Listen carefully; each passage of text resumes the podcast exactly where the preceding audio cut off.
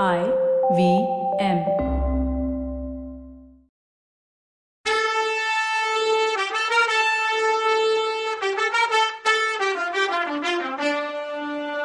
வணக்கங்க. நான் கவிதா பேசுறேன்.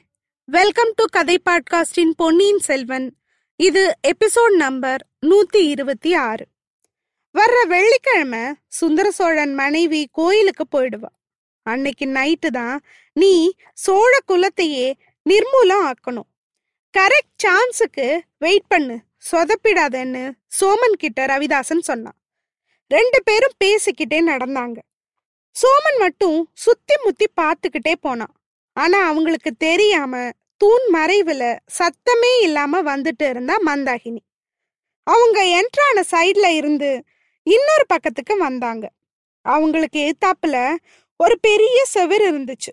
அந்த செவர்ல ஒரு சின்ன பலகனின்னு சொல்ற அமைப்பு இருந்தது. அதாவது மரச்சட்டத்தை வச்சு சின்ன இடைவெளி விட்டு ஜன்னல் மாதிரி பண்ணியிருப்பாங்க நம்ம பாத்ரூம்ல எல்லாம் லூவர்டு ஷட்டர்ஸ் இருக்குமே வென்டிலேட்டர் அது மாதிரி. சின்ன வெளிச்சத்தை தரக்கூடியது உள்ள இருந்து வெளியில பார்க்கலாம். ஆனா வெளியில இருந்து உள்ள பார்க்க முடியாது. அது கொஞ்சம் உயரத்துல இருந்தது. ரவிதாசன் தீவர்த்திய சோமன் கிட்ட கொடுத்துட்டு செவுத்துல அங்கங்க நீட்டி இருந்த முண்டு முடிச்சுகளை பிடிச்சி ஏறி அந்த பலகனி வழியா வெளியில பார்த்தான். கொஞ்ச நேரம் பார்த்துட்டு இருந்துட்டு இறங்கிட்டான். சோமன் அவன்கிட்ட அந்த பலகனி வழியா தான் வெளியில குதிக்கணுமான்னு கேட்டான். இல்ல இல்ல அது வழியா எலி தான் நுழைய முடியும். நாம போக முடியாது. ஆனா இது வழியா பார்த்தா சோழன் அரண்மனை தெரியும். அந்த அரண்மனையிலையும் ஒரு முக்கியமான இடம் தெரியும்னா. உடனே சோமன் அது சுந்தர சோழன் படுத்திருக்க இடமான்னு கேட்டான். ஆமா. அங்க எத்தனை பேர் வராங்க போறாங்கன்னு தெரிஞ்சுக்கலாம். இப்ப என்னோட வா நான் செய்யறத பாத்துக்கோன்னு சொன்னா ரவிதாசன். இப்படி சொல்லிக்கிட்டே கீழே குனிஞ்சான். உத்து பார்த்துட்டு வட்ட வடிவத்துல ஒரு கல்லு மேல காலை வச்சு அழுத்திக்கிட்டு ரெண்டு கையாலையும் ஒரு சதுர வடிவத்துல கல்ல புடிச்சு தள்ளுனான். கீழே ஒரு வழி தெரிஞ்சது. நிலவரைக்குள்ளேயே ஒரு பாதாள பாதையோ அப்படின்னு கேட்டா சோமன் சாமாவன். ஆமா இந்த பாதை பெரியவரையும் இளையராணியையும் தவிர வேற யாருக்குமே தெரியாது. மூணாவதா எனக்கு தெரியும். இப்போ உனக்கு தெரியும். பாதையை எப்படி திறக்கிறதுன்னு பாத்துக்கிட்டியான்னு கேட்டான். ரெண்டு பேரும் பாதையில இறங்கி போனாங்க. ஊமராணி இதெல்லாம் பார்த்துட்டே இருந்தா. தீவர்த்தி வெளிச்சம் கொஞ்சம் கொஞ்சமா மறைஞ்சுது. ஒரே ஓட்டமா ஓடி அந்த பாதை கிட்ட வந்தா. உத்து பார்த்தா. அதுல இறங்கலான்னு பார்த்தா. ஆனா வேணான்னு முடிவெடுத்துட்டு உள்ள எடுத்து வச்ச காலை வெளியில எடுத்துட்டா. கொஞ்ச நேரம் யோசனை பண்ணா. ரவிதாசன் முன்னால ஏறி பார்த்த இடத்துக்கு போய் ஒரே பாய்ச்சலா பாஞ்சு ஏறி பார்த்தா. அந்த செவுத்த ஒட்டி தோட்டமும் அழகான மாளிகையும் தெரிஞ்சது. அந்த மாளிகையை பார்த்ததும் அவளுக்கு உடம்பு சிலிர்த்துது. அதுக்குள்ள தான் உயிரை விட மேலானவங்க யாரோ இருக்காங்கன்னு அவ உள்ளுணர்வு சொன்னுச்சு. ரகசிய பாதையில இப்போ இறங்கினவங்க அந்த தன்னோட அன்பான ஆளுங்களுக்கு ஏதோ கெட்டது பண்ண போறாங்கன்னு புரிஞ்சுது. அதை தடுக்கணும். அதுக்கு தேவையான சக்தியை கடவுள் தான் கொடுக்கணும்னு வேண்டிக்கிட்டா.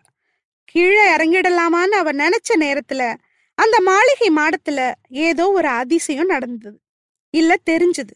அது என்னன்னா கொஞ்சம் முன்னாடி கீழே இறங்கி போன ரவிதாசனும் சோமன் சாம்பவனும் அங்க தெரிஞ்சாங்க. அவங்க ரெண்டு பேரும் அந்த மாடத்துல ஏறி தூண் மறைவுல நின்னாங்க. அங்க நின்னு அரண்மனை உள்ள உத்து உத்து பார்த்தாங்க.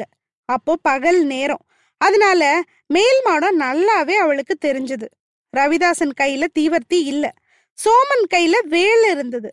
ரவிதாசன் அந்த வேலை தன் கையில வாங்கிக்கிட்டு அத உள்பக்கமா யாரையோ குறி பார்த்த மாதிரி இருந்துச்சு. பக்குன்னு இருந்துச்சு ஊமராணிக்கு. ஆனா ரவிதாசன் வேலை எரியல.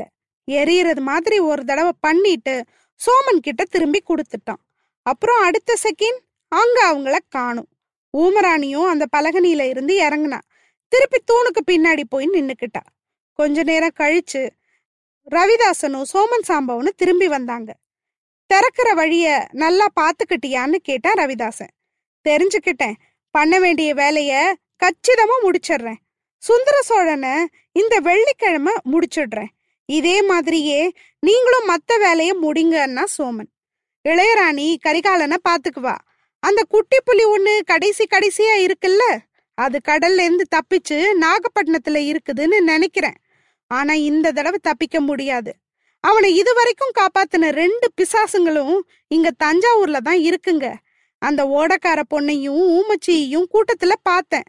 அந்த குண்டு வைஷ்ணவன் கூட இங்கதான் இருக்கான். அதனால அந்த அருள்மொழியும் இந்த தடவை தப்பிக்க முடியாது. நாகப்பட்டினத்துக்கு கிரமவித்தனா அனுப்ப போறேன். அத்தோட சோழ வம்சமே இந்த வெள்ளிக்கிழமை சாய போகுதுன்னா ரவிதாசன். அப்புறம் கூட மதுராந்தகன் இருப்பானே அப்படின்னா சோமன். அவன் இருந்தா இருக்கட்டும். அந்த மாதிரி ஒரு கோழையும் எடுப்பார் கைப்பிள்ளையுமான ஒருத்தன் சோழ நாட்டு சிம்மாசனத்துல உட்கார்றது நமக்கு நல்லது தானே பாண்டிய சக்கரவர்த்திக்கு சரியான வயசு வர்ற வரைக்கும் நாமளும் வெயிட் பண்ணணும்ல அப்படின்னா. இப்படி பேசிக்கிட்டே வந்த வழியே திரும்ப போனாங்க ரவிதாசனும் சோமனும். அவங்க ரெண்டு பேரும் பார்க்க முடியாத தூரத்துக்கு போனதும் ஊமராணி அந்த சுரங்க பாதை கிட்ட வந்தா. அதை திறக்க ட்ரை பண்ணா முடியல. அவன் திறக்கும் போது அவ தூரத்துல நின்றுட்டு இருந்ததுனால அவளுக்கு எப்படி திறக்கிறதுன்னு தெரியல. சரி ரெண்டு பேர்ல ஒருத்தனாவது கண்டிப்பா திரும்பி வருவான்னு நினைச்சா. வெயிட் பண்ணான் அதே மாதிரி ரவிதாசன் போன பின்னாடி சோமன் அங்க வந்தான். அவன் வச்சிருந்த தீவர்த்தி மங்களா எரிஞ்சிட்டு இருந்தது. ரவிதாசன் இருக்கும்போது இருந்த தைரியம் இப்ப அவன் கிட்ட இல்லாத மாதிரி இருந்தது. பேந்த பேந்த முழிச்சான். சுத்தி முத்தி பார்த்துக்கிட்டே வந்தான். சொரங்க பாதை பக்கத்துல வந்து உட்காந்துக்கிட்டான் கொஞ்ச நேரத்துல தீவர்த்தி அணைஞ்சிருச்சு.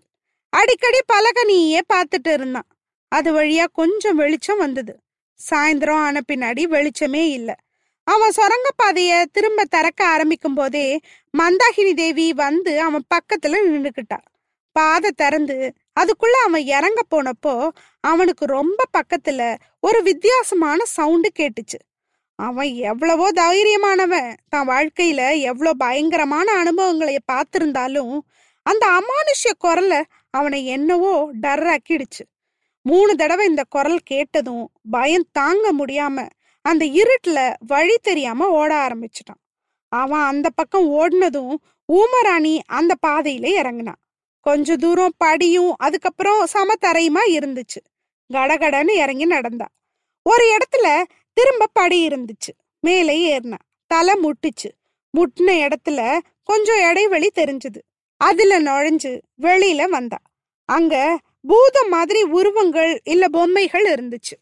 இலங்கையில பிரம்மாண்டமா இருக்க சிலைங்களை பார்த்தவ அவ. அதனால அந்த பாதையில சர்வசாதாரணமா நடந்தா.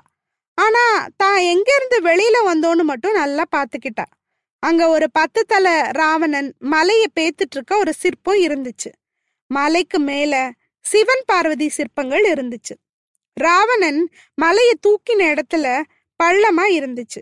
மேல தூக்கின மலைய இருபது கைகளும் தாங்கி பிடிச்சிட்டு இருந்துச்சு. அதுல ரெண்டு கைக்கு நடுவுல இருந்த கேப் வழியா அவ வெளியில வந்த இடம் இருந்துச்சு. அந்த மலைக்கு அடியில அப்படி ஒரு பாதை இருக்கதே யாருக்கும் தெரியாது. யாருக்கும் தெரியாம ஒளிஞ்சுக்கிறதுக்கு கூட அது சரியான இடம். கொஞ்ச நேரம் அந்த சிற்பம் எல்லாத்தையும் பார்த்துட்டு அவ வெளியில வந்தா. வெளிச்சம் கம்மியா இருந்தாலும் அவ கண் பார்வை கன்னா இருந்துச்சு. அங்க இன்னும் நிறைய சிற்பங்கள் இருந்துச்சு. சிபி சக்கரவர்த்தி புறா சிலை இருந்தது. அதை உத்து பார்த்தா. பக்கத்துல சிவனும் கங்கையும் பகீரதன் அகஸ்தியர் தன் தவ வலிமையால காவிரிய உண்டாக்கின சீன் அங்க ரீக்ரியேட் பண்ணியிருந்தாங்க. அந்த காவிரி வளைஞ்சு நெளிஞ்சு நீண்டு போய் கடல்ல கலக்கிற இடத்துல ஒரு செவர் இருந்துச்சு. அந்த செவுத்துல இவ சந்தேகமா ஒரு இடத்துல கை வச்சா. அந்த இடத்துல கதவு திறந்துச்சு. அது வழியா வெளியில போனான் அவ வெளியில வந்த இடம் அரண்மனை தோட்டம். சுத்தி முத்தி பார்த்தா அரண்மனை மாடங்கள் தெரிஞ்சது. மனுஷங்க யாருமே இல்ல. சூரியன் மறையிற மாலை நேரம் தோட்டத்துல மரங்கள் விழுந்து கிடந்தது. அங்க யாரும் இருந்தாலும் இவ்வளவு கவனிக்கிற அளவு வெளிச்சம் இல்ல அங்க. ஆனா உள்ள இருந்து சோமன் கையில வேலோட வந்துட்டான்னா திரும்ப திரும்ப உள்ள பாத்துக்கிட்டான் அரண்மனையில கொஞ்சம் கொஞ்சமா தீபங்கள் எரிய ஆரம்பிச்சிச்சு. ஒரே ஜோதி மயமா ஆச்சு அரண்மனை. ஆனா பகலை விட ராத்திரி பயங்கரமானதா இருந்துச்சு மந்தாகினிக்கு. அரண்மனையை சுத்தி சுத்தி நல்லா பார்த்தா. சிற்ப மண்டபத்துக்கு பக்கத்துல மட்டும் கொஞ்சம் இருட்டா இருந்தது. மத்த இடங்கள்ல கொஞ்சம் வெளிச்சம் இருந்தது. அருள்மொழிய கொல்ல போன சண்டாளன் இந்த அரண்மனை மேல் மாடத்துல தானே ஏறி நின்னு குறிப்பாத்தான் வேலை வச்சு. அந்த இடத்துல மட்டும் ஏன் விளக்கு இல்லாம ஏதா காரணம் இருக்குமோ? நல்லது. அதுவும் தெரிய வரும்னு நினைச்சுக்கிட்டு கடகடன்னு நடக்க இல்ல ஓட ஆரம்பிச்சா. அரண்மனைக்கு வந்தா. அது அரண்மனையோட பின்னாடி பக்கம். அந்த பகுதியில செமி சர்க்குலர் ஷேப்ல தாழ்வாரங்களும் அதை சுத்தி வரிசைய தூண்களும் படிக்கட்டுகளும் இருந்துச்சு. தாழ்வாரத்துல பெரிய பெரிய தாமர பாத்திரங்கள் சமையல் பண்றதுக்கு இருந்துச்சு. ஒடிஞ்ச சிம்மாசனம் பழைய தந்த பல்லக்கு இது மாதிரி பழைய பொருள் எல்லாம் போட்டு வச்சிருந்தாங்க. அதை சுத்தி பார்த்தவ ஒரு படிக்கட்டுல ஏறி மேல் மாடிக்கு போனான் அங்கேயும் அதே மாதிரி தாழ்வாரமும் மேலே சீலிங்ல ஓவிய வேலைப்பாடுகளும் பலகனியும் நிலா முத்தமும் பளிங்கக்கல் மேடையும் இருந்துச்சு. ஆனா மனுஷங்க ஒருத்தரையுமே பார்க்க முடியல. மாடத்துல உள்ள போய் பார்க்க தயக்கமா இருந்துச்சு. யாராவது பார்த்துட்டா என்ன பண்றது? ஒரு இடத்துல உள்ள கீழே இருந்து வெளிச்சம் வந்துச்சு. அங்க போய் தூண் மறைவுல நின்னுக்கிட்டு எட்டி பார்த்தா. அவ கண்ண அவளாலேயே நம்ப முடியல. ஒரு பெரிய மண்டபமும் பயங்கர வேலைப்பாடுகளோட உள்ள ஒரு கட்டிலும் தெரிஞ்சது கீழே. அதுல ஒருத்தர் படுத்துட்டு இருந்தாரு. அவரை சுத்தி நாலு பொண்ணுங்களும் ரெண்டு ஆம்பளைங்களும் நின்னாங்க. அவங்க நின்ன போஸ்ல இருந்து படுத்திருந்தவர்கிட்ட எவ்வளவு மரியாதை வச்சிருக்காங்கன்னு தெரிஞ்சது. கொஞ்ச தூரத்துல தாதிங்க ரெண்டு பேர் நின்னாங்க. அந்த மண்டபத்திலேயே ஒரே ஒரு விளக்கு தான் இருந்தது. அது கட்டிலுக்கு பக்கத்துல இருந்ததுனால மத்த இடம் எல்லாம் மங்கலா தெரிஞ்சது. சுத்தியும் நின்னவங்கள யாருன்னு பார்த்தா மந்தாகினி தேவி. அவங்கள ஒருத்தி தான் அண்ணன் பொண்ணு பூங்குழலின்னு தெரிஞ்சது. மத்தவங்களையும் அவ மறைவா இருந்து சுந்தர சோழர் ஃபேமிலிய பார்க்கும்போது பார்த்திருக்கா. ஆனா யார் என்னன்னு தெரியாது. இவங்க எல்லாரையும் பார்த்துட்டு ரொம்ப தயங்கி கட்டில படுத்திருக்கவர் யாருன்னு பார்த்தா. அவ கண்ண அவளாலேயே நம்ப முடியல. அவரே தான் எத்தனையோ யுகோன்னு அவளுக்கு ஞாபகம் இருக்க நீண்ட வருஷத்துக்கு முன்னாடி சின்ன பொண்ணா அவ காட்டுல திரிஞ்சுட்டு இருக்கும்போது ஓடத்துல வந்து இறங்கினவர். அப்புறம் அந்த காட்டுல இருந்து தான் மனசையும் உயிரையும் மயக்குனவர். தான் வாழ்ந்துட்டு இருந்த பூதத்தீவை பூலோக சொர்க்கமா மாத்தினவர் இவர் தான் அப்புறம் பெரிய கப்பல்ல கூட்டமா வந்து அழைச்சிட்டு போயிட்டாங்க அவரை. இப்ப எப்படி மாறி போயிட்டார்? பூர்வ ஜென்மோன்னு சொல்ற அந்த நாளுங்களுக்கு அப்புறம் கூட அவ அவரை பார்த்துருக்கா. ஆனா அது அவருக்கு தெரியாது. அவர் குடும்பத்தோட படகுல போகும்போது மறைஞ்சு நின்னு பாத்திருக்கா. குதிரைங்க வச்ச ரதத்துல தெருவுல உலா வரும்போது கூட்டத்துல ஒருத்தியா நின்னு பாத்திருக்கா. ஆனா அவரை போன தடவை பார்த்ததுக்கும் இப்ப பாக்குறதுக்கும் இடையில ரொம்ப கேப்பும் ரொம்ப உருவ மாற்றமும் இருக்கு. முகத்துல தாடியும் மீசையும் வந்து கண்ணை ஒட்டி போய் நெத்தியில சுருக்கம் வந்து கண்ணுல இருந்த ஒளி மங்கி போய் என்ன ஆச்சு? தெய்வமே இவ்ளோ மாற்றமா ஒருத்தருக்கு? இலங்கையில விஷஜரத்துல பாதிக்கப்பட்டவங்க காய்ச்சலுக்கு பின்னாடி உயிர் போற சமயத்துல அவ பாத்திருக்கா. எவ்வளோ களையா இருக்கும் இவர் முகம். இப்படி ஆயிடுச்சே. ஒருவேளை இவரோட கடைசி காலம் இதானோ?